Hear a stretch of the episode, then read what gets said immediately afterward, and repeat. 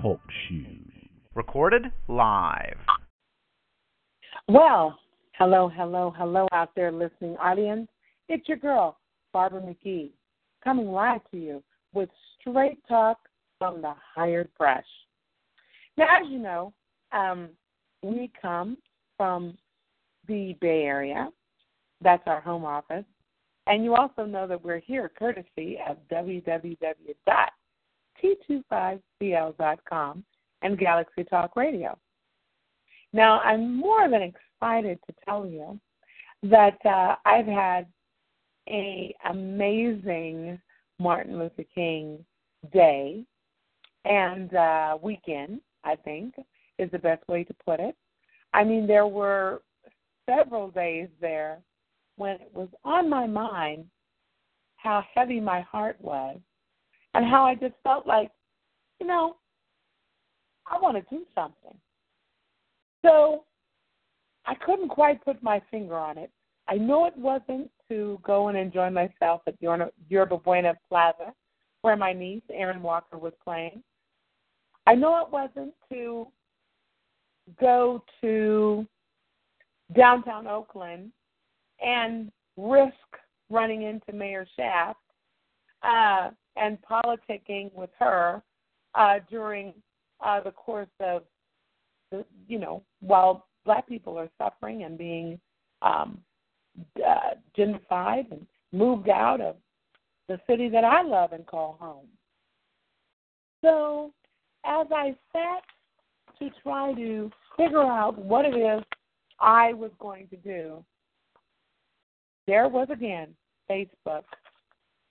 And here I saw five cars and seven beautiful black women chained on the bridge. The brand new bridge now that they've made all the fuss over. To stand for the problems that we're facing in 2016 in the Bay Area and all over the nation, actually. You know, uh, with gun violence. As you know, friends of the show, Lorraine Taylor lost both her sons in Oakland. Uh, 1,000 mothers became part of that. We also know that um, just recently, um, uh, our own councilwoman lost her grandson. We fertilized a 15 year old. And, um, you know, these murders are unsolved.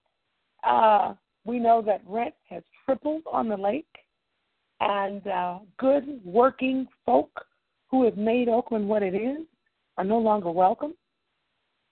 So when I saw those sisters sitting on that bridge, it came to my attention that that's what I want to do. That's where I should be because it's got to stop. And we've got to make people aware in whatever way we can do that's non-violent, that we are present and we are awake and we are not standing for it. This injustice that's creeping up and becoming a daily factor in our lives.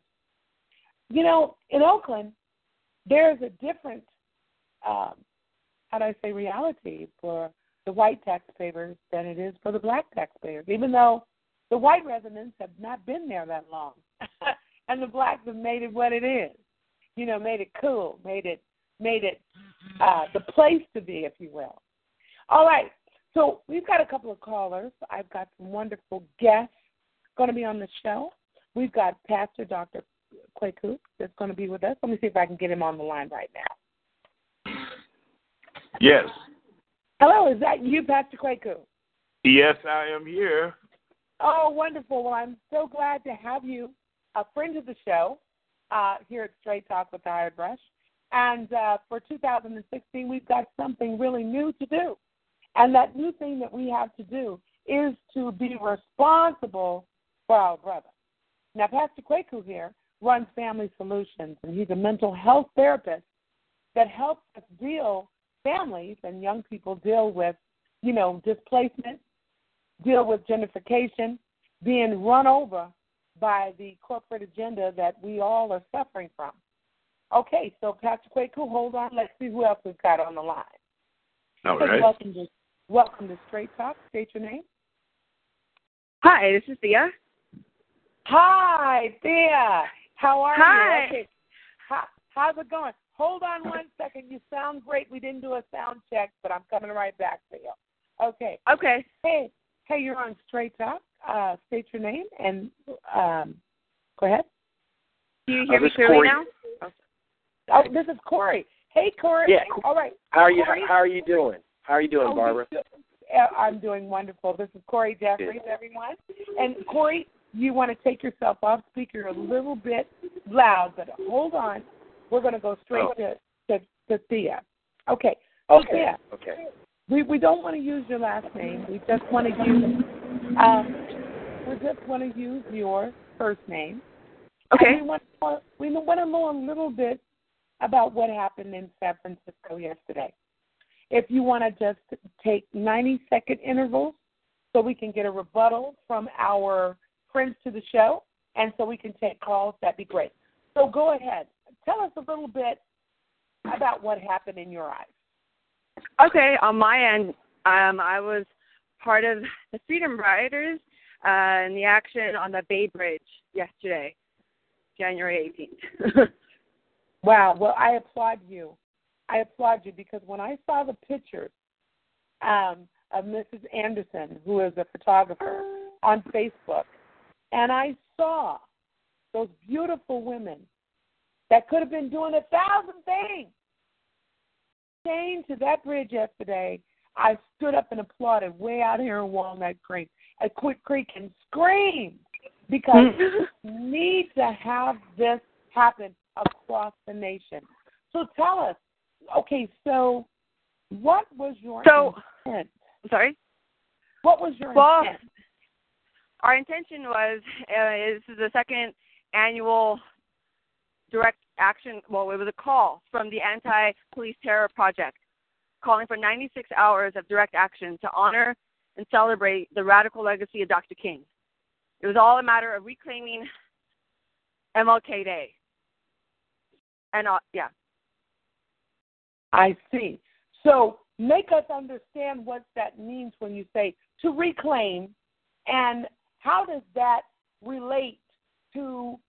How did you think of the bridge? How did that come into the equation?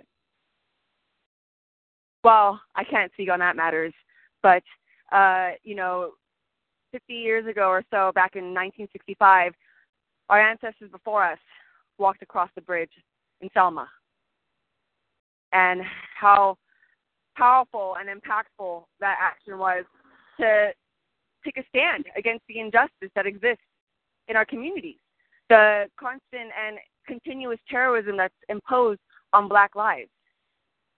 Absolutely, absolutely. Dr. Kweku, could you kind of put that in a nutshell for us? What does she mean by terrorism? Because that was the question yesterday on the news as we watched those ladies um, and the police rounding them up and arresting them and miles and miles of traffic. Everybody seemed to be more sensitive to the traffic problem. What does she mean really by this terrorism?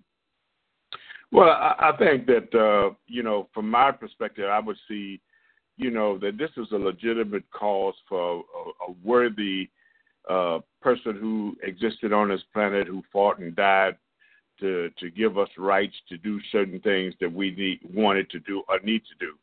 And I, I was, I, I'm, I'm really impressed, and and and I would like to honor those people who stood out there on the bridge. Everybody has to do the job that they need to do that they feel within the framework of their thinking. Uh, you know what I I see is that uh, I was really what really noted me is that they don't have any problem closing down the bridge to make a movie or something. And I was noticing some of the comments some of the people were made uh, uh, had made uh, in reference to these people talking about if they had uh, if somebody if an ambulance or something had been trying to get across the bridge and somebody had died, they would have been charged with manslaughter. Well, I'm sure that these organizers would have been sympathetic and let an ambulance through. So, uh, you know, it, it's a co- what it is is a constant reminder that uh, we don't have freedom of choice.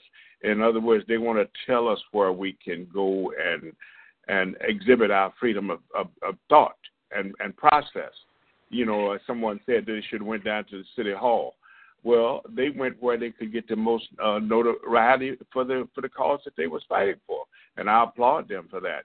And uh, that is mm-hmm. terrorism when other people can do all kinds of things, and the minute that somebody says black lives or black women or uh, people of color, then everybody get all uptight and and they, they want to bring in the SWAT teams. Well, absolutely. Uh, I applaud you, ladies. Thank you very much for courage. Uh, we applaud. Thank you. you. We stand with you, and this is why I spent all day trying to reach out and find you so that we could correct some of these misnomers and so we could make um, the constituents of the Bay Area understand that black lives are living a different reality in the Bay Area than white lives. And it's being yes. mirrored all over the country.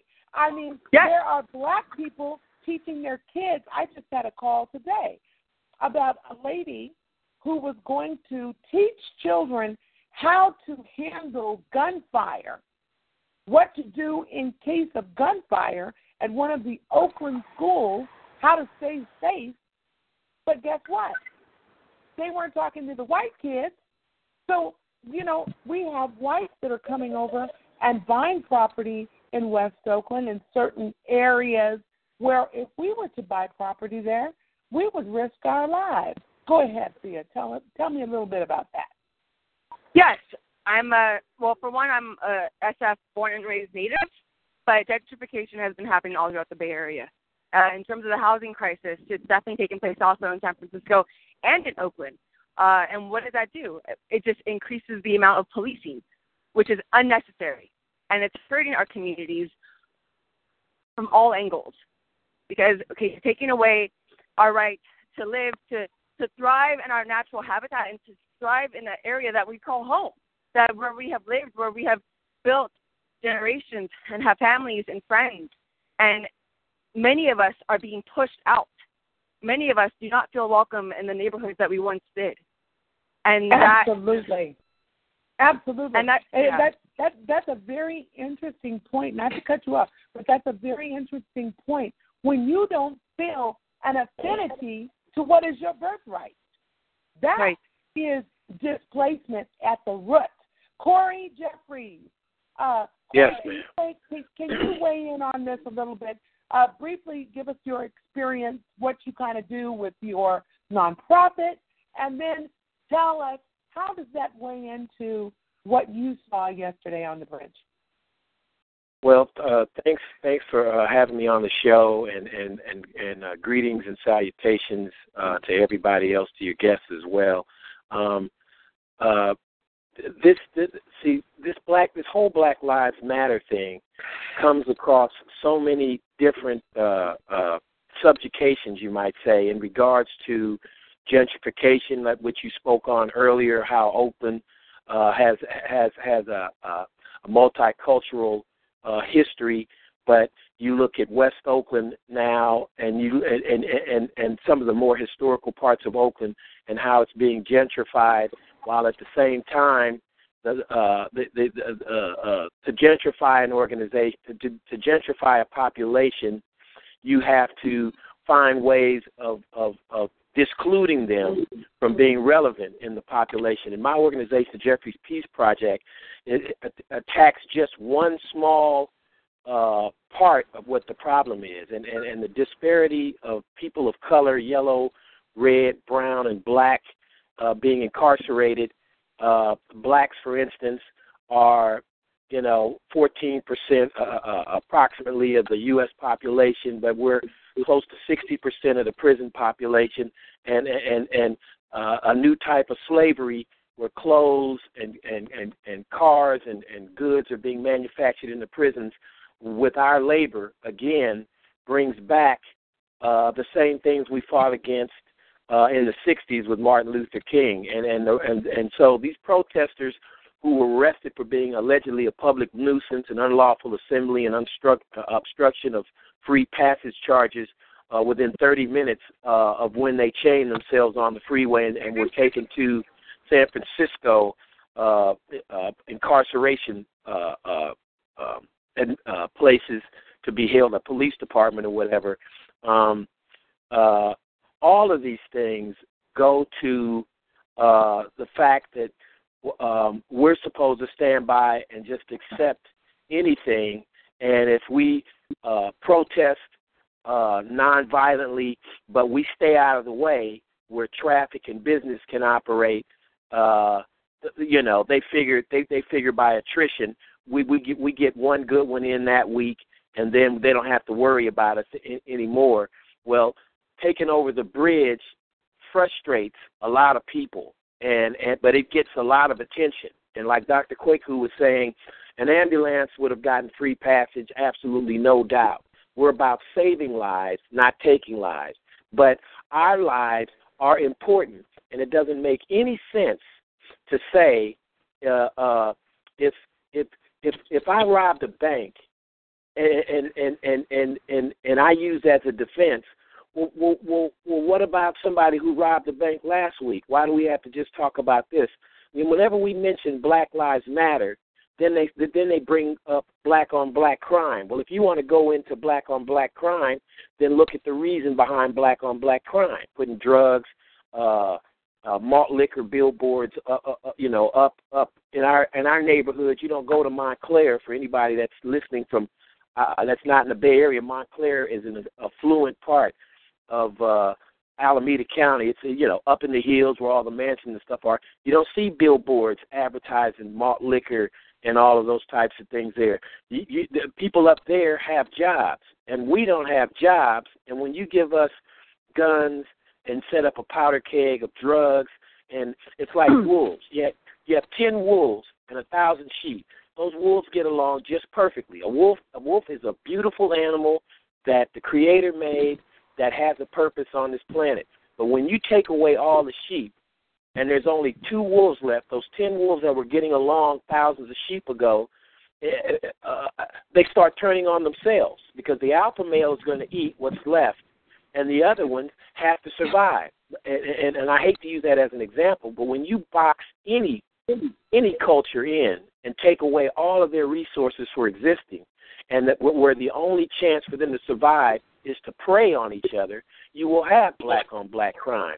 But white okay. on white crime is just as big. So, exactly. And and let me yeah. let me let me let me interrupt right here and just uh Thea, uh from yes. listening to what he has to say and understanding uh, how he fits into the community with his nonprofit, with your organization, and with the projection of well, what people are saying, uh, yes. clarify for us um, how we should how how should the Bay, Bay, Bay Area wrap themselves around this, uh, not to criticize and not to stand and say, well, it took me four hours to get home. I don't care, because that's what the media wants us to hear. But in reality, we're all behind you. So give us clarity on what people should say about their inconvenience. yes. Um, in term, terms of organization, what you saw that took place on the bridge uh, was a collective, a black queer collective. We're Black Seed. And we exist, we do our work, we serve. It, we we basically fulfilled our duty and our honor of yes, all Black Lives Matter to remind that and to disrupt business. And yes, we do recognize the inconvenience, but so you know, recognizing also the inconvenience of centuries of white supremacy, recognizing the centuries of systemic oppression, the centuries of interrogation and torture. That is mm. what we were calling on to place because what was said by Dr. King is so relevant today. And in terms of the amount of police brutality that takes place, in terms of honoring, like when we say Black Health Matters, we're looking at how there's such a criminalization among people who have mental, who have health issues, that uh, issues related to trauma. Many of us yes. are recovering from a deep-seated wound. Uh, this wound you know, it, it, it's it's traumatic. We're healing. Absolutely. And this Absolutely. was um, a symbol to heal, to galvanize, to invoke uh, the spirit of Dr. King, invoke our ancestors, invoke the essence of when many of us, countless of us, shout and proclaim Black Lives Matter. in terms So- of so oh, go on. So let me ask you this. So when you're standing there and you're getting out of your car and you've changed yourself and you neatly put down this beautiful purple sign so it could not be mistaken that that was uh, possibly the bicyclists who take over the bridge every uh, fourth um, uh, Saturday or Friday of the month. Uh, uh, what do they call them? Um, oh, I had their names. Um, Bay to Breakers? I don't know.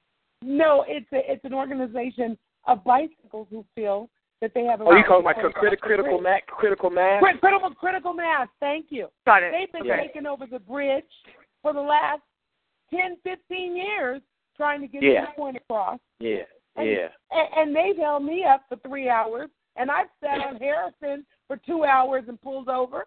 So I mean, nobody called for them to be arrested. Well, they Well- there's a reason for that because what they did was not rattling the box. What that what critical mass does is just perpetuate the denial.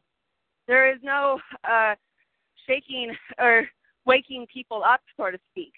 There isn't any reminder of the reality of the situation. Uh, what we brought, what we did was remind folks of the reality of the uh, how crucial and how pertinent it is for us to stand up and rise. Absolutely. So, uh, okay, hold on one second. Let me pay a bill.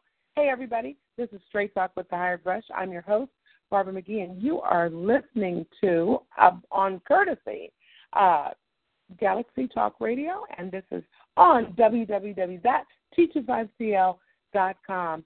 And we are talking with Thea, part of the Black Seed in Oakland, California, the Bay Area, the collective, who yesterday was able to shut the bridge down and make a statement. We also have friend of the show, Pastor and Dr. Kweku, and we have uh, Corey Jeffries.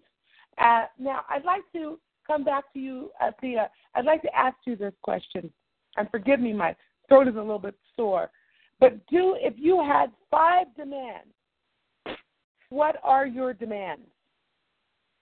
to divest in warfare and invest in our communities, invest in our healthcare, invest on saving and preserving black life. There is more to come, but in terms of honoring and in solidarity with the anti uh, police terror project and as well as the Mario Woods Coalition, as well as the Nieto uh, Alex Nieto Coalition, what demanding in terms of immediate resignation of Chief Suhr, immediate resignation of officers involved in these police killings. Uh, yes. What about the immediate resignation of Mayor Libby Schaaf? That as well. I mean, I can't. I do agree. Well, I agree because let me tell you what happened to me. I went to the store. Yeah, please tell me. I'm sorry. Let me just. Okay, so I um Black Seed extends to SFN, Oakland, and Bay Area wide. And so, in terms of resignation, it would be included definitely Mayor Libby. Absolutely. I, I went to the store and there I found a magazine. It was called the Oakland Magazine. Now I never heard of this magazine before, so I picked it up and I took a real good gander. And who was on the cover as Person of the Year but Mayor Libby Schaaf? And I thought, well, why would this magazine not be in Oakland and why is it way out here in Pleasant Hill? Hmm. Very interesting how everybody around is trying to retool the information that's really going on in Oakland. What's really happening in Oakland is being suppressed. And this is why T25CL reached out to you so that you can get this information out and we can set it straight so there's no mistake, there's no misnomer, there's no misunderstanding. You understand exactly what's happening so that we all can galvanize and act upon it. Pastor Kweku, I want to come to you. So she talks Yes. about this wound. She talked about a wound over years of denial and over years of trying to get along and over years of losing their jobs and losing their place to stay and, and, and just overt racism. So you Well, I'm we have to- you about this about this wound. How how how do Well, we treat let- that? Well, let me let me just say this first. The the violence against our people is continuous 24 7. Yes. Uh, I, I previously worked at uh, in uh, Hunters Point at uh, Bayview Hunters Point Mental Health Facility. You want to talk about violence? Violence is having. We had 95% African American, or people of color, coming into that center, and some of them had been coming after 25 or 30 years being doped up legally. And then, then let's talk about. They want to talk about these beautiful sisters out there shutting the bridge down to to make a point. What about when the Giants play baseball? And I used to work over there, and it take me five hours to get home. I don't like baseball. you understand? yes. yes. Yeah, I had I had to sit there and wait two hours to get on the bridge when there was a ball game over there. You know, so it, it, it, these things happen when they want them to happen. But let's talk about the wound. We are mentally ill. If I don't know how many of you guys saw it, and in fact I talked to Andre and them about it yesterday. Spike Lee's movie, uh, uh, Chi-Raq. The message, yeah. but... the, the message at the end of that movie was the things that we needed to correct. We needed to gain some power over if we were to start the healing. And and one of the things they was asking for at the end of that movie was was to have comprehensive mental health centers all over our communities, the way that they have the the liquor stores and the all the other stuff out there, because yes. our people our people are wounded. We are damaged goods, and then we have the conscious and the unconscious. So the conscious have the responsibility of bringing to the attention the unconscious the behavior that they exhibit that contributes to our continued enslavement into a capitalist society. Now, mm. the, a, a, lot of these people are on medication not because of of uh, you know they have what you would deem a a serious mental illness that they were going to hurt themselves or hurt anybody, but they are they are caught up in a system where they feel hopeless. Hopelessness creates depression. Hopelessness creates anxiety all these things that they say these people when they come in, they say, "Well, you're depressed, you have high anxiety, take these pills." Another form of controlling every aspect of our being. This is detrimental yes. to our health. It's detrimental to our physical health. It's detrimental to our mental health, and it is detrimental to our spiritual health. I absolutely, absolutely. agree, doctor. Because yes, uh, in I, terms I, of the mistreatment and redirection of healing, we definitely do need healing centers. I definitely believe that. In terms of yes. saying that we're mentally ill, I would also say instead that we are recovering from a post traumatic stress. What we as a people have had to endure is trauma. Trauma. How do people react to that then? How do people, you know, there is, there's always, um, you can never go back. You can, you can never revert back to the place prior to trauma you know, right. and historical trauma in terms of intergenerational trauma and seeing how the cycles of violence can perpetuate in themselves. Because the symptoms of like hopelessness, the symptoms of yes. you know believing that we're going to have a short lifespan, those are all just geared back to, to having PTS. And, and so know, recovering from that. May, may, may I say, Miss Dia, you know, Sorry. what yes. also that does is that creates a culture, which I noticed in many young people that I met have that God has placed in my path to minister to, but they don't see themselves existing with the need to plan or the need to make the action of, hey, things are going to get better. And, you know, right now I'm in a dry spell, but I'm going to get my education and I'm going to move forward. I mean, it's almost criminal when I see a young man with a 4.0 on Facebook and it's July and he hasn't gone to college. I mean, I'm like Mm. praying every day. What can somebody get him out of here? Well, we're all think on our own path. Well, I hear you. We're all on our own path. You know, it it takes time for consciousness. You can't force it. We can assist in that, but it's, how I see it, it's a, a divine arrangement. It's um ready like when enough is enough. Uh, Yes. in terms of like an activist, like for instance, you cannot demand peace if there's not peace within. You can't transmit something you don't have. And so it's reminding each other how precious it is to stay awake, to have a consciousness, and to Absolutely. you know provide hope because all we can do is also live by example. What Gandhi said Absolutely. best, and I know Gandhi heavily influenced, or let me just rephrase that sentence.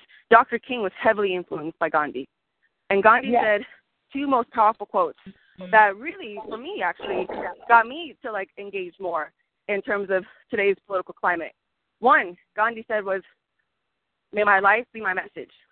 My life is my message."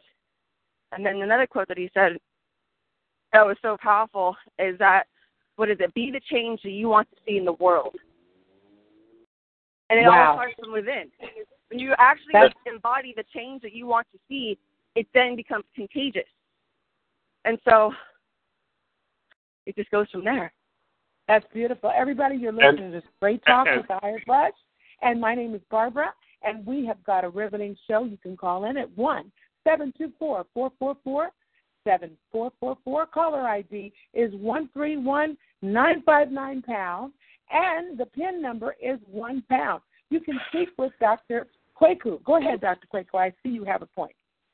Uh, yes, I, I do. Uh, you know, while the, the sister was quoting Gandhi and other people, there was a quote that Martin Luther King made, and uh, you very rarely hear it because they're always playing this speech, I Have a Dream.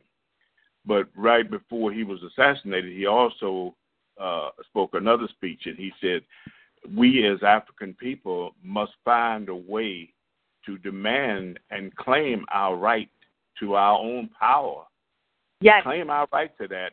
And yes. we have to do, and we have to do it by any means necessary and without the sympathies of white people. You rarely ever hear that speech anywhere. In fact, I, I can hear a thousand times when they play things about it. And You never hear that speech because Martin had evolved right to a point when he was uh, was assassinated. He had evolved to understand the political climate and what we were up against. And I would suggest, I would also suggest that we not be afraid of the word mental illness or mental health, because everything you think is mental. And when those and, and when that process is interrupted, whether it be through trauma, uh, in, in you know whatever the the pressures are that we have to live under every day, they create short circuits in our brains so that we don't function or we don't make right decisions or we don't do the things necessary for us to be healthy. So mm. we really have to when one of the first things that we have to do I don't care if you give us billions of dollars. People scream about reparations, and I sincerely believe that we are owed reparations. But understanding the the Native American plight, these people get insurmountable amounts amounts of money, and yet they are locked into us outside of the mainstream system, and they become heavily drug addicts and heavy alcoholics, even though they have the money. So we have got to have an opportunity to take control of everything that we have to that, that we have to be involved with, and that's from school, church, uh, hospitals, mental health centers, you can go to these mental health centers and they got people in there who are passing paper. They're not trying to solve the problems of the people. They're counting people and making a living off of them. You know, Absolutely. so we have to yes. understand all of these things is a form of violence on our people. And I would like to say one other thing for those sisters that uh, in 1970, when uh, uh, I think uh, Nixon was was president, uh, San Francisco was 40% African American. Now it's four and a half percent. And mm. and uh, was that in the seventies? Yes, yes, it was. And I used to yeah, fourteen percent. It, it used it now it's less than four, about four and a half percent. And and when I used yeah. to go to work in the morning over in the middle of, I used to always notice on the way to work every morning the police harassing homeless people, uh, disturbing people that have no nothing on earth, uh, you know, intimidating them for sleeping right. at certain places. They didn't have any place else to sleep.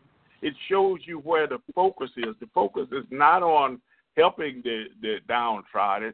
It's into it's trying to pressure and move them out of the city. Because San Francisco, they even passed some audience down there downtown because the shoppers were pissed off. They didn't want to see homeless people.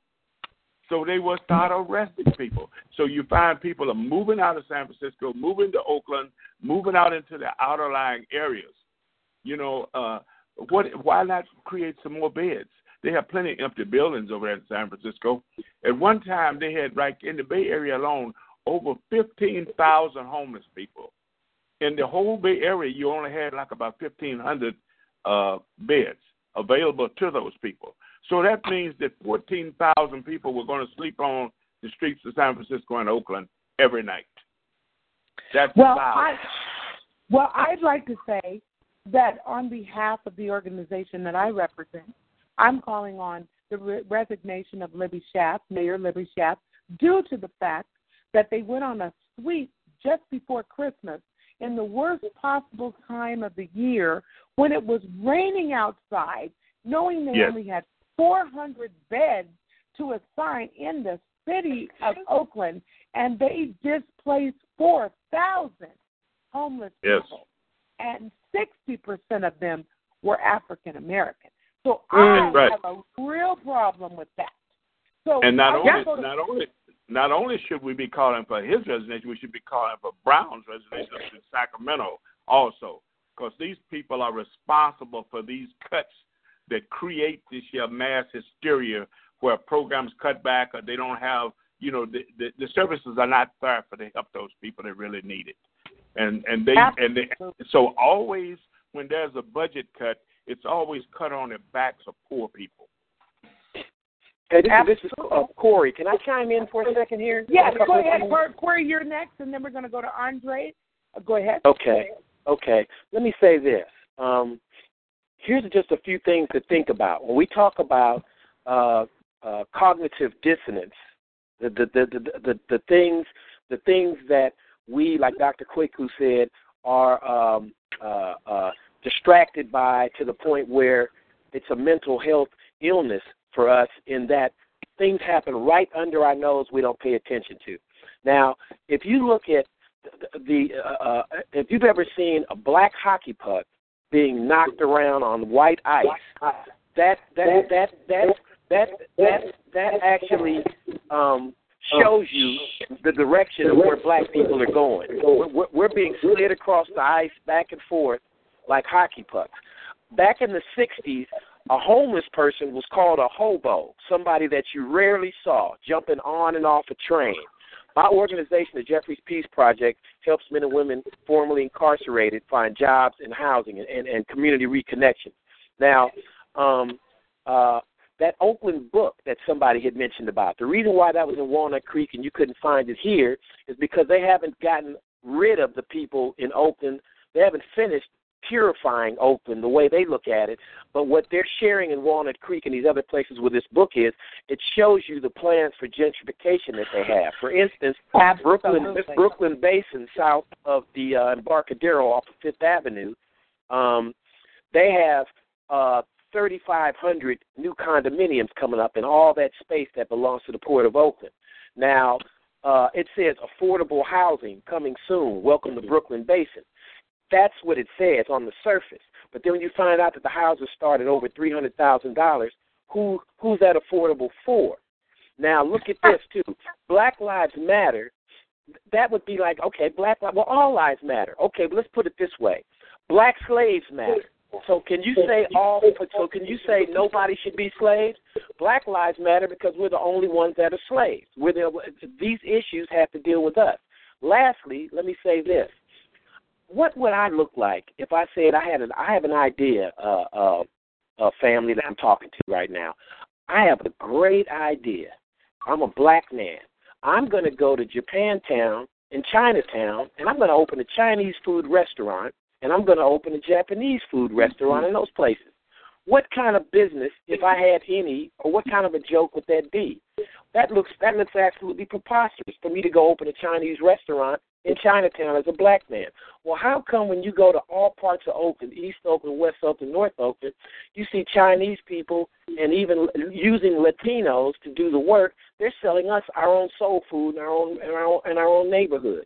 And we don't say we we don't complain. We go there and buy off the hook fish and soul soul chicken and all of that kind of stuff without one complaint. But but but yet there's a church every every six blocks. The deeper you get into East Oakland, there's a church everywhere. We need to, to to find solutions. Part of it is we need to hold the very church clergies that accepted that Bible from the slave master that told us we were going to get the hereafter later. Take these licks and hold this book. Your your, your heaven will come later. I say, uh, brother. And and and we settle for that and and and it's a billion dollar industry. They let these they let these pastors get all all this money and, and, ask you for your W. Some churches ask you for your W two before you can join the church, and those churches are huge mega churches that that don't stir things up in the community. They just teach us how to walk in line and and to pray on everything and and and and, and to be dissonant and and to do as you're told.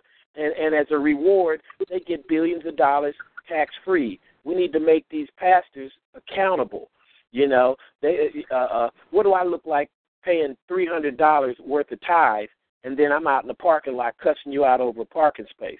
Our whole mentality is is, is ill, like Dr. Kweku said. All of these things that are happening to us amount to us being a hockey puck, being slapped okay, across so, this way, so, slapped back okay. this way. Okay. We have to stop settling on. for that. Hold on one second, everybody. You're listening to Straight Talk with the Hired Brush. I'm your host, Barbara McGee, and uh, we have a hot hour here. Uh, I want you to know we have the lovely Miss Leah, Leah, who is part of Black Leah? Seed. Leah, uh, which Yes. is the Black Seed Collective, and then we also Collective. have collect yes, and we have uh, Pastor Pastor Kweku, and we have Corey Yes. Jeffries. Now we also Of the have Jeffries Peace Project. Yes. And we also have Andre Ward, who is here. And Andre wants to pose a question. Go ahead, Andre. And we have a little noise on the line. So, no speakers. Go ahead. Go ahead. Well, first of all, I, I want to give uh, uh, uh, gratitude and, and thanks to the sisters and the brothers yesterday and in shutting down the bridge. You know, they definitely made a statement for sure, and hopefully that it just doesn't end there. That they do have a mission where they want to go with this, and that other things are going to be happening in the future. But we probably need to have more of a collective base, a unity base, so that we can do a very serious economic impact. And this is one of the things that uh, me, Brother Kweku, and, and Brother Corey are talking about yesterday. Is is when you're going to get out here to solve this it's also to be in solutions well. And the talk and the actions that they understand is economics. When you start hitting people in in their pockets or in their shareholder stakes and in their dividends, then you get the attention of people. So um, also, there's another major uh, thing that's happening right now. What's been happening all, all over the news, especially in, in our business, which is in uh, motion pictures and entertainment. Uh, how Hollywood now has slapped every black filmmaker in the face by not recognizing their their works for the upcoming um, Oscar awards. But we shouldn't be too upset about it with the with the talent that we have with the Oprahs and the uh, the Tyler Perrys and these guys who have made a lot of money, Spike Lee and F. Gary Gray. We should be having our own version of the Oscars. I've been saying it for the past few years. We need to have something called the Ossies. Yeah, Black Filmmakers Hall of Fame and all that kind of stuff. We need Well, the Ossie Award, that named Okay. after Ossie Davis, and not after somebody named Oscar. And we need to uh, unify and do our film projects, get a, a financial base so that uh, black filmmakers can do our films, and then we can have up, have our own committees and recognize our own work. We go to the shop, get some trophies, and just it just whole thing. We we broadcast it over our own television networks, radio networks, whatever. And so we don't have to cry over their version of the Oscars and their silly film. The, the the films that that they're nominating anyway, they don't make the big monies. It's all subjective to their own personal little crowd. I heard uh, a white filmmaker talking about it today on the television when he goes to, to L.A. It's all white at the upper end of the uh, Hollywood uh, uh, power elite. He says he goes to LA for three days he doesn't see one. This is Michael Moore talking, filmmaker. One black mm-hmm. person in the decision making capacity in making films. And mm-hmm. so let's don't cry over them because they locked us out. They have never wanted us in that industry anyway, with the exception of, of a few films that we're slaves in. And that's the only way that you're going to get some degree of recognition if you're some type of slave or in some type of subservient type position. And so I hope that my brothers and sisters that are out there in the field that are successful in this, let's unify our efforts, let's together, let's make our own projects, and we don't have to worry about them. And we and we recognize our artists, our filmmakers, our directors, our producers for their work and and let's just stop crying over their things. And so I definitely want to support the sisters and what they're doing. And it's a great job yesterday, and let's move forward with it. And you can always come to T250 Entertainment, Galaxy Talk Radio, to all the great shows that we have to express yourself, and we're here for you as well. Thank you so okay. much. I, I, I, I, would like to make a, a statement. I, you know, it was very, very I, I'm going to close off a couple people, but don't go away. I think we've got a little opening. There's a little opening sound. I'm trying to correct that right now. Okay. All right. So, did you know that the director of Trainwreck, which is a Amy Schumer, which is the latest newest comedian, um, came on to the Golden Globes, or rather the Critics' Choice Awards, and he said do you actually realize that all of us that are sitting in this audience right now, since Oscar is our God, we're all going to hell? So when when when you really stop and think about how that Oscar is positioned in their lives, it's really something we don't want, and it doesn't guarantee us uh, more work, more money, better um, better um, uh, uh, uh, positions in film. Uh, uh, so yes, we do need to have our own collective because when we understand that people come to see our sexy sway, people come to watch the what we do. People, that, and that's the interesting thing about Oakland is people are there because they like the swag of Oakland. But guess what? If you get rid of all of us, the creative piece, it won't be Oakland. Now, I want to tell you that there was a city called Russell City. Russell City was the first black, culturally correct city in the 50s and 60s in the Bay Area. Now it's Hayward, and it's no longer all black. So this is the same marching orders that we see duplicated that is targeted directly at what we consider our our source, which is Oakland, where we have been able to come together and collectively um, heal one another, uplift one another, and find pride in our blackness. So it's not just Oakland who's turning on us. I mean, this if they can silence Oakland, they silenced all of us. Oh, but we're not going to be silenced. We are no, we're not leaving, and our voice can never be silent. Absolutely. Well, we appreciate you standing up. Now, we're getting close to the end of our show. Our show is an hour.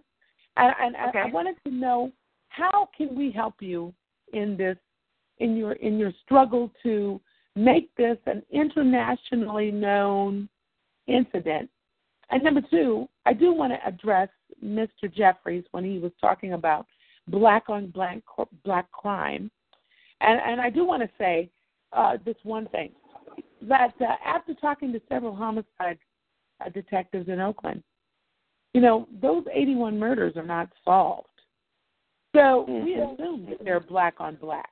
But that doesn't Mhm. say that they're black on black because guess what? If you don't know who did it, you don't have somebody that you got in jail with a positive identification, then who's to say that we're not being targeted to fear, scare us out of our city and out of our properties that we own that have been hand down, handed down traditionally by our parents? That's what I think we really need to look at. Now, go ahead. Very let me- true. Yeah, let, let, let me share this with you. Um, I Yes. worked in the judicial system for for for about 20 years. I was I, I was down the hall from Kamala Harris before she left uh, Tom Orloff's office to go to San Francisco and become Attorney General now. Uh, homicide investigator Tony Jones, Mike Gant, Ron Lighton, uh, Mark Hicks, uh, uh, John Thomas, all of these guys worked right across the street from me. I went to school with these guys, high school with these guys. My dad was one of the first African American cops in the Bay Area during the civil rights issue, um, uh, uh, during the civil rights era. Let me say this: within the police department, first of all, there's a huge amount of racism.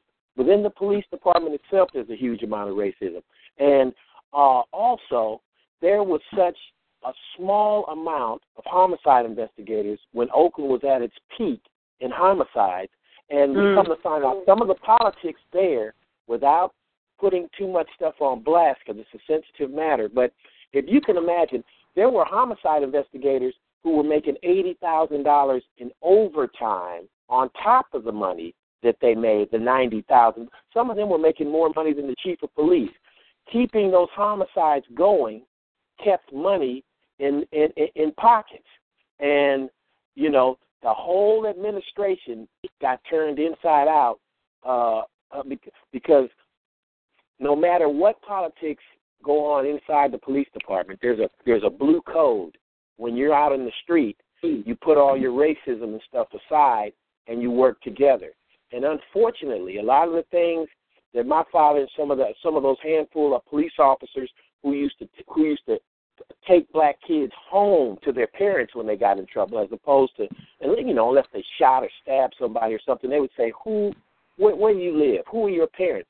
They would, and they got ostracized for that very reason because the administration wanted them to bring them down and start their criminal record as juveniles. And a lot of those officers who had college degrees were never promoted because of that. My father left after 14 years. He got tired of all the racism and and and and the fact that some some some hillbilly from from from South Kakalaki somewhere who was an inch away from being incarcerated himself could join the military, learn how to shoot weapons, and then come join the police department and wind up being his superior officer. All the politics that are within the police department where you have guys who've never grown up around black people. And this is a chance for them to get some get back on a on a whole racial insensitive type of uh, uh, circumstance, and it's never addressed by the administration. All because uh, from the top on down, they have a certain quota of results that they have to show that make it look like certain things are, are being accomplished. But at the end of the day, what comes out of it is death on the streets to these young men, is incarceration in absorptive numbers to these young men, and mental health uh, uh, issues, uh, no jobs, um, uh, uh, and once you have that that uh, that record on you, that changes your whole life. That changes your whole life from that point on out. Your life, your life is is changed from that point out. But what Absolutely. we have the power to do, what we have the power to do. What happened to the you know the black exploitation movies they called them back in the '60s when when when when when uh, uh, Jim Brown and, and Fred Williamson, uh, uh, uh, uh, all those guys were making money at the Lux, the Roxy, uh, Eastmont Mall, and those movies had all the heroes were black, and of course there, there, there was some, there was some pimping and all this other kind of stuff that was in those movies. But the fact is, you had Cowpack, you had the Black Bar and Business Association owners, which my dad became a part of, having Jeff's East West Club, uh, New Ruthie's Inn, Roundtrees, Toland's, all of these liquor stores and all these and, and all these clubs that used to do these fun runs to keep each other's businesses going. Now The name is still up there. I go to Toland's. I go. I, I, I pass by Toland's Liquors in West Oakland, in East Oakland, and it's, and it's, and it's Arabs in there. You know, Middle Eastern people who he doesn't he doesn't look like Toland to me. Uh-huh. Toland has moved on, but they broke our families up. There were black mothers and fathers in every household on the block I grew up in. Below But it wasn't East the Arab 14. families, though. It wasn't Yeah. the Arab Yeah. families. Yeah. It was not Yeah. Yeah. other fellow Yeah. minorities. When you So, but, but but but but so how did how did they infiltrate us and and break our families up like that? You know, Oh, minute. Hold look on. at Say, Go- it was- hold on, Corey. Go ahead. Yeah. Uh, Tia, go ahead. What were you going to say? yeah, Well- you look at okay. the food programs and things that the Black Panthers did, and COINTELPRO, how they infiltrated the Black Panthers, brought drugs in from South America uh, to to make money to fight other causes, and at the same time, these there's a book. Everybody needs to see needs to read this book called or see the movie Kill the Messenger, and this this this movie talked about how the government itself was complicit in securing drugs for the black neighborhoods, and it only became an epidemic when these rich white kids started coming out of the hills down to the hood to buy more coke and more heroin than than any of us could even imagine. That's when it became an epidemic. But the but the the numbers on the war on drugs, the numbers were actually going down at the time Ronald Reagan and Nancy Reagan started this just say no thing. The numbers were actually declining then. But in the media, they had you think it was going up while they were putting a, a process in place to start shipping drugs into the community. Right. You know. Okay, Corey, hold right there. Okay, Lynn, you disagreed with him. Go ahead with your uh, two-minute statement. Who me? Yes. Oh, I'm sorry. You said Thea. Okay. Um, I didn't fully disagree. I wanted to just interject and say a few things because you brought up a lot, Corey. And in terms of discussing the realm of police and their role, it just it's also how I mean how what I heard was just how you were defining honestly a systemic system that is just fueling exploitation, fueling violence, and is filled with corruption. Historically, these systems are built off of corruption, exploitation, and violence. Of course. And so, Mhm. in terms of where you know what like what now, so to speak, or where do we go from here? It's creating our new system, and in the process of well, what works for us in terms of reclaiming and recognizing our own power. Uh, well, I, well, well, of, I agree with you. I agree with yeah. So yeah, it was more so an agreement. And in terms of infiltration and the epidemics, I would just say in terms of language, it wasn't. I mean, the minorities, I can't speak. You know what I mean? In terms of infiltration or fellow minorities, I wouldn't say like you know, oh, it was actually Arab families, because it also has to be rooted too in actual, like the housing policies and the housing right uh, costs and the systemic discrimination that exists within that realm of real estate. I agree with I agree with you. I, I I I think we have the same view. I'm just saying it in a different I'm sure way we do. because, be- because because it's it's it's a machine that the, this capitalistic machine capitalizes and and in capitalization for every system that's put in place to fix something, there's something behind the scenes. It's the story behind the story that actually uproots that. For instance, Bill Gates gave Absolutely. six six hundred million dollars to the United Negro College Fund, but he funds the uh, depopulation of third world countries in, over over in Africa. He he Mm. he funded some things on the back end that actually helped with the depopulation of, of, of African nations. And on the front end, on the surface, giving this money and, and, and this by the way, these funds that were given to the United Negro College Fund are, are are stipend out over a period I think of twenty to twenty five years where you get a big tax break, you get to make you get to secure this money and make interest as you give it away in bits and pieces. You don't lose any money. That's actually a profitable thing for him to do right there, while he's uh, also addressing the issue of overpopulation, meaning basically that uh, the the, the, uh, uh, Caucasian population is at a negative procreation rate right now. Mhm. Mhm. Mhm. That's Yep. right. Minor. When have you known minorities to be the majority? In South in South Africa, when it was apartheid and it was 250,000 right, whites running a billion uh, black black people, uh, and here in the United States, when you have that one percent that that that governs over yellow, red, brown, and black people. When those are the only two. You look at you look at Syria, um, North Korea. Uh, uh, uh, uh, uh, who else? Um, um, Syria, North Korea, uh, Cuba, which is going through some changes now. There's another country, but those are the, those are the countries that we seem to have issue with, and, and coincidentally, those are the only four uh, uh, countries that don't have U.S. banking systems in place. Iraq has U.S. banks there. Every place democracy goes, uh, capitalism goes. Every place yes. democracy goes, capitalism goes.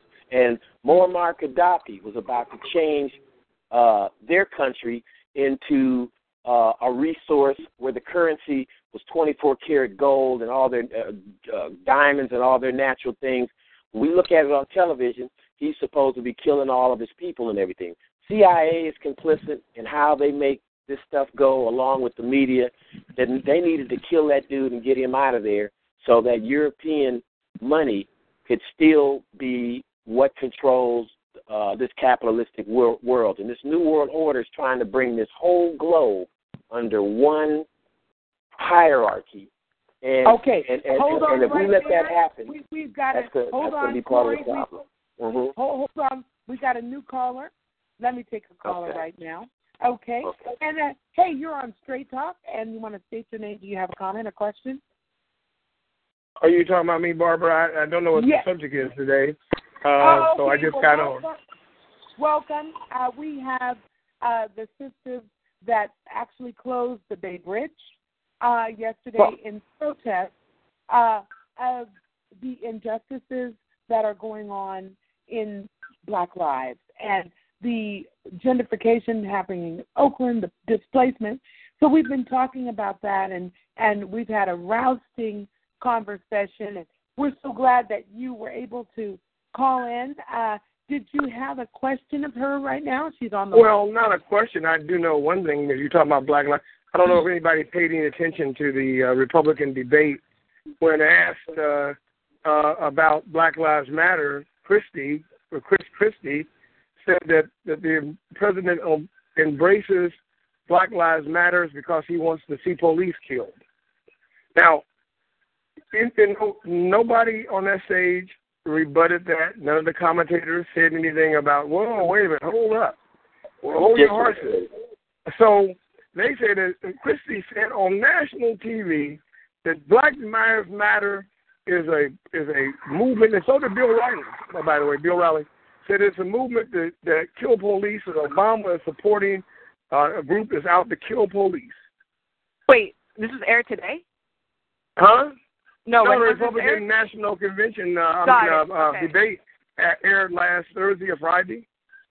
It. Yeah, it was on on on TV last Thursday. But Chris Christie would ask, "What do you think, or what is your summation of the, the Black Lives Matter movement?" No, and after Christie said that, nobody said anything about Black Lives Matter because they didn't want to touch it. Because let's understand this: the Republican Party's base is white supremacists, hate mongers, demons. Uh, can't go into a church but burst into flames. That's who they are. Let's Hallelujah. understand that. Mm-hmm. No, let's understand that. Let's get that clear. They don't like you. They don't. They don't. They much rather see you dead. That's what Donald Trump's base is. Haters. Yeah, I he got white supremacists making robocalls for him, and not not he don't have them doing it, but white supremacists are making robocalls for him in Iowa and right now. But we have to understand Okay. that the, the attraction of Donald Trump is that he's a smooth talking racist. That's what it is. That's what it is. I bet money on that billion a billion dollars so I can come up like him. Okay, and that's what it is. Who, who, who has had the opportunity to bankrupt this country through Chapter 13? I don't know how many times. This guy gets a Well, I break every time. His every time he has financial issues. Yeah, but I mean today. I mean today he said he, he, uh, Donald Trump trumpeted the fact that he got a support, got an endorsement from John Wayne's uh, daughter. Do we know that John Wayne was a racist? He said that blacks were inferior and that he doesn't believe in giving handouts and, and he are intellectually inferior. Okay? And he also, Donald, uh, John Wayne was one of the first people to, to ruin a lot of people's lives through that McCarthyism shit, okay?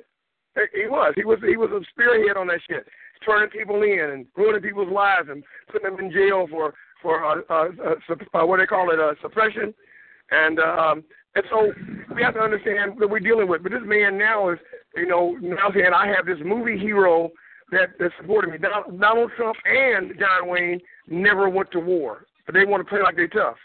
John Wayne got a deferment, so did so did Donald Trump. Uh-huh. Right. Uh-huh. Well, we yeah. thank you, Mr. We, we thank you, Mr. Nomos. We're really at the end of our show right now. We thank you for your salacious Great comments piece. there. Great Absolutely, piece. he comes right in and gives it to us. I want to go back to uh, Dr. Kweku. Dr. Kweku, um, you know, we know that you have something that we need in our community. And we know that you have serviced us. We know that you have uh, been a friend to many organizations. We know that you have the organization Family Solutions. We know that you've been a friend to 1,000 Mothers and Lorraine Taylor. And we also know that you have been an educator, a philanthropist, a doctor, a pastor, a healer, a minister of information. And we also know that soon, as in a couple of weeks from now, you're going to have your own show that's going to be branched out on this network. Could you tell us a little bit, just in 30 seconds, we're pressed for time, what your show is going to be about and what night it's going to be on so everybody can listen and patronize? Go ahead. All right, in 30 seconds, I can't do anything. Soul Vibration, February the 4th, 7.30, same station here and the show is going to be about giving answers, uh, trying to give people tools that they can navigate their way through this system. But let me just say one thing: we, anytime we get involved with the ideology dialogue, let me just say, all phases of European psychology is detrimental to Black psychology lives. All phases of it. It, it, the very essence of what it's all about means that somebody has to be number two. I say, you know, we need to reclaim our power. We need to reclaim our blackness. We need to reclaim our Africanism, and we need to stay true to that. And I have a I have a real plan here, and I'm taking a little bit more seconds than I norm. But if I could get five percent of black people, it's 40 million black people, just send me one dollar to Family Solutions Inc. Family Solutions Inc. I could open up mental health centers. One dollar from 5% of the African people. We have power. We don't use it. We continue to spend our money with the people who are the enemy. If you're going to give the enemy your money, you're giving him your power. And thank you. Mm. And good night, folks. Now, now, what night is it going to be on, Pastor Kweku? Uh, 7.30 Eastern Thursday time. night. Okay. Thursday. So everybody, just so you know, our schedule is as, as it stands. The magic hour is Pacific time, seven thirty. So on Mondays we have Compton Politics, uh, coming from Los Angeles, California, and then we have on Tuesdays, of course, your girl, Straight Talk with the Hired Brush. On Wednesday we have Rosalind's Corner from Rosalind's Jordan Mills. She's our entertainment head, and she's the guru in Los Angeles and has wonderful musical uh, talent that comes on her show, and they talk about riveting um, uh, information that is due and dear to all of us. And then now we have a new show we're welcoming Thursday. I'm going to go to Corey. Corey? Corey, are you there? Yes, yes.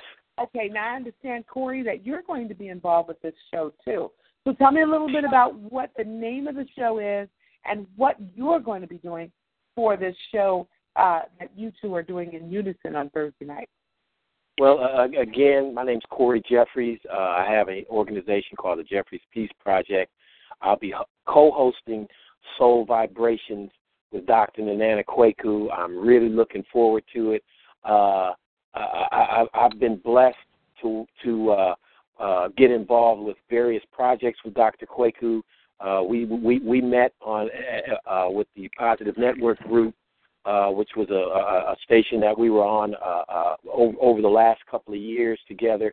But um, again, it's about liberate, liberating our people, finding solutions through uh, education, uh, renewing your mind, and and and and, and holding um, uh, our real role models at home accountable for things. So that's February 4th. It's the, one of the best birthday presents I could have. My birthday is the very next day, February 5th. So I'm really looking forward to working with Dr. Kweku on Soul Vibrations with Towards 25th Century Living, your this wonderful global multimedia entertainment company. Wow, I love it. Yay. Well, welcome aboard. And I'm telling you, you heard it first here at Straight Talk with the Hired Brush. Now I want to come to the lovely uh, Thea. Am I saying your name right? Is it Thea? Yes, you are. Yes, Thea. Okay. So, Thea, I want to give you two minutes, and I want you to give us, again, we have most of our listeners on right now. So I want okay. you to give us a brief synopsis of what you did yesterday, how that is going to influence our tomorrow, and what we can do if we want to get behind and help you. Okay. Yes. Well, first of all, I just want to say, express my gratitude and say thank you. I'm very, I feel very honored and privileged to be here among Dr. Ku. Um, what is it? I'm sorry, I'm forgetting all your names. Corey so many. Oh, it's Dr. Corey. It's, it's Dr. Kweku. Dr. Uh-huh. Kweku. Excuse me. And Andre. Yes, Or was he Andre? Ward. He's the Yes. CEO. That's, that's yes, me. and then yes, and Jeffrey. we have Edward Edward Corey Nomos, Jeffrey. uh, Nomos, and we have uh, Corey Jeffries. That's right. Go ahead. All right. Well, thank you all for the service. And uh, yesterday, January 18, 2016, was a beautiful, inspiring direct action that took place on the Bay Bridge. Uh, Bay Bridge going to San Francisco westbound. Um, protesters and activists of the Black Seed, which is a Black queer collective of genderqueer men, women, bodies, all all types were involved in this action, and it took a lot of work, and it was well organized. And with that, we honor and celebrate Dr. King's legacy, and we continue on with the demands in terms of what's next, how to honor and proclaim Black Lives Matter, what to do in the economic and political front, what to do on the front lines, and in terms of uh, support, there are social media in terms of like footage to share, in terms of uh, pages to like, and in terms of financial support, especially for Black Seed, in terms of carrying on with such actions on generosity.com, there's a, a GoFundMe or a way to help donate in case of, you know, anything that we may possibly need your, your money for. yes. All right. Well, you know what? I just personally want to take this moment to thank you. And I tell you, everybody, you can go to Barbara McGee to my Facebook. I'm a harmless soul out there. And uh, you can see the riveting photos of these beautiful women and participants on the bridge as they were chained to their cars to stand up for uh, not just me, not just you, but those people who no longer can speak for themselves. Those of us who've lost their lives at the hands of police violence, police terrorism, gun violence, uh, who've lost their, their, their lives to random shootings, who've lost their lives to uh, uh, um, uh, uh, being displaced, moved out, looked over, you know, just pushed out, kicked out, outpriced. Uh, it, it, it's phenomenal what they've done to us in the broad daylight. And so it takes courage, it takes commitment, and it takes uh, a certain sensitivity to bring it like you guys brought it yesterday. And I want you to know that I was standing in my living room with a full on salute with all four TVs going. Yes. And I have to give a quick shout out to my friend Frank Somerville, who put an end to the nonsense of all the reporters who were talking about the inconvenience of the million people on the bridge and started naming off Frank Somerville, Channel 2, named off, well, they're asking for the resignation of Mayor Libby Schaaf, Sure. the resignation of uh, the captain of uh, chief of police in San Francisco, Suhr. They're asking for uh, the stopping of displacement of those of color in Oakland. They're asking for recognition of black lives that are being killed in the street, terrorized. They're asking for policemen, officers who are shooting our children to be jailed and taken off the force and not sent home with paid leave. Um, so he went down the list, and I want to commend him for that because he was the only news reporter that did so. Um, I Beautiful. Want to Andre Beautiful. Because Andre is our CEO, and he makes all this possible with T25CL, a dot com where you can go and download music. You can go and see some of our artists who are local, and some are worldwide. You can buy black books. You can log on and you know uh, uh, go ahead and graze and and kind of see what we have to offer, and then you can patronize the shows that I told you about. And the new show coming up, Soul Vibrations, on Thursday night, 7:30, with Pastor Kweku and Corey Jeffries. So, Andre, you want to wrap it up in uh, two minutes or so? Well, I don't want too much time, but I just want to thank everybody for coming on the show this evening. And I'm definitely proud of the sisters and the work that they did yesterday and looking forward to the future with the new shows that's, that's coming up and the great things that are going to be happening here at T25CL Entertainment and all the friendships that we make here over the Gallup Talk Network. And it's just amazing and all the people that we have encountered over the couple of years. We started Gallup Talk Radio. And uh, not necessarily the number that's big, but it's just the quality of the people that have come through here and the things that they're doing, whether it's uh, music or motion pictures or even like what happened yesterday and, and people who are looking out after our, our people and, and their lives and their endeavors. And so um, I'm just happy to do this and love what we're doing and appreciate all the moder- moderators here on the on the radio show. So let's keep up the great work. Let's move forward, and we definitely want um, uh, the sisters to come back and, and support us as we support you. We support one another. And I can say, and this is how we make a change, just the way that we're doing it right now, because no politician is going to do it, no preacher is going to do it, no college classroom is going to do it. It's just that we as men and women is going to take charge and control of our own destiny. That's what we have to do, and we do it right here at the T25CL network. So we'll see you tomorrow night. Well, All I just want to I want to I want to thank everybody, and I just wanted to say to you again, with your uh, organization, Black Seed, and the collectives that you belong to, uh, you can always reach out and touch me. I'm Barbara, and I'm the host and facilitator for this show, Straight Talk, with the Hired Brush, and this is our mission. Our mission uh, is I have a co-host. He's not here tonight. He's traveling with Rodney Best. Hey, how you doing out there? He's a wealth expert. Uh, but what we want to do is bring a consciousness, and we want to uh, reinterpret uh, what's really going on in our community and to our community.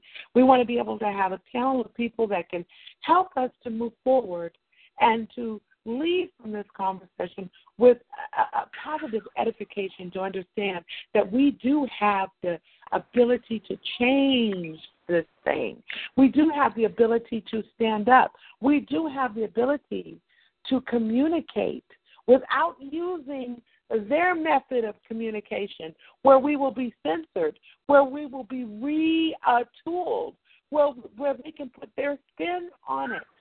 That's why I reached out to you, and I thank you for um, coming on in a timely fashion. We're going to email this out to all of our constituents tomorrow. You can send me your email address, and I will send you the show live. Everybody, next week we're getting closer and closer and closer to their precious Super Bowl that's going down.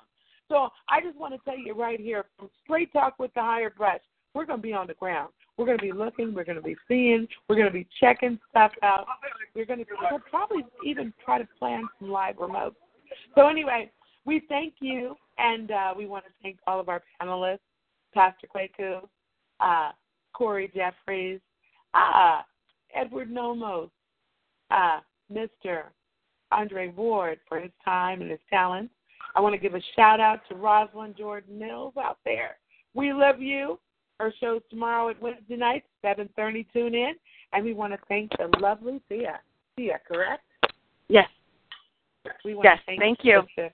We thank you, and we thank you for being so beautiful, Mm. being so smart, being so awake, and being so dutiful in caring for your people. And we commend you, we respect you, we honor you, and God bless you. Okay, God bless you and too. to everybody, Thank you. all and to all listening, we thank you. We'll see you here next week, and to all a good night. Thank you. Thank you. Good night. Thank you. Night. Good night. Thanks, Good night. Barbara. Good You're night. welcome, love. Good night.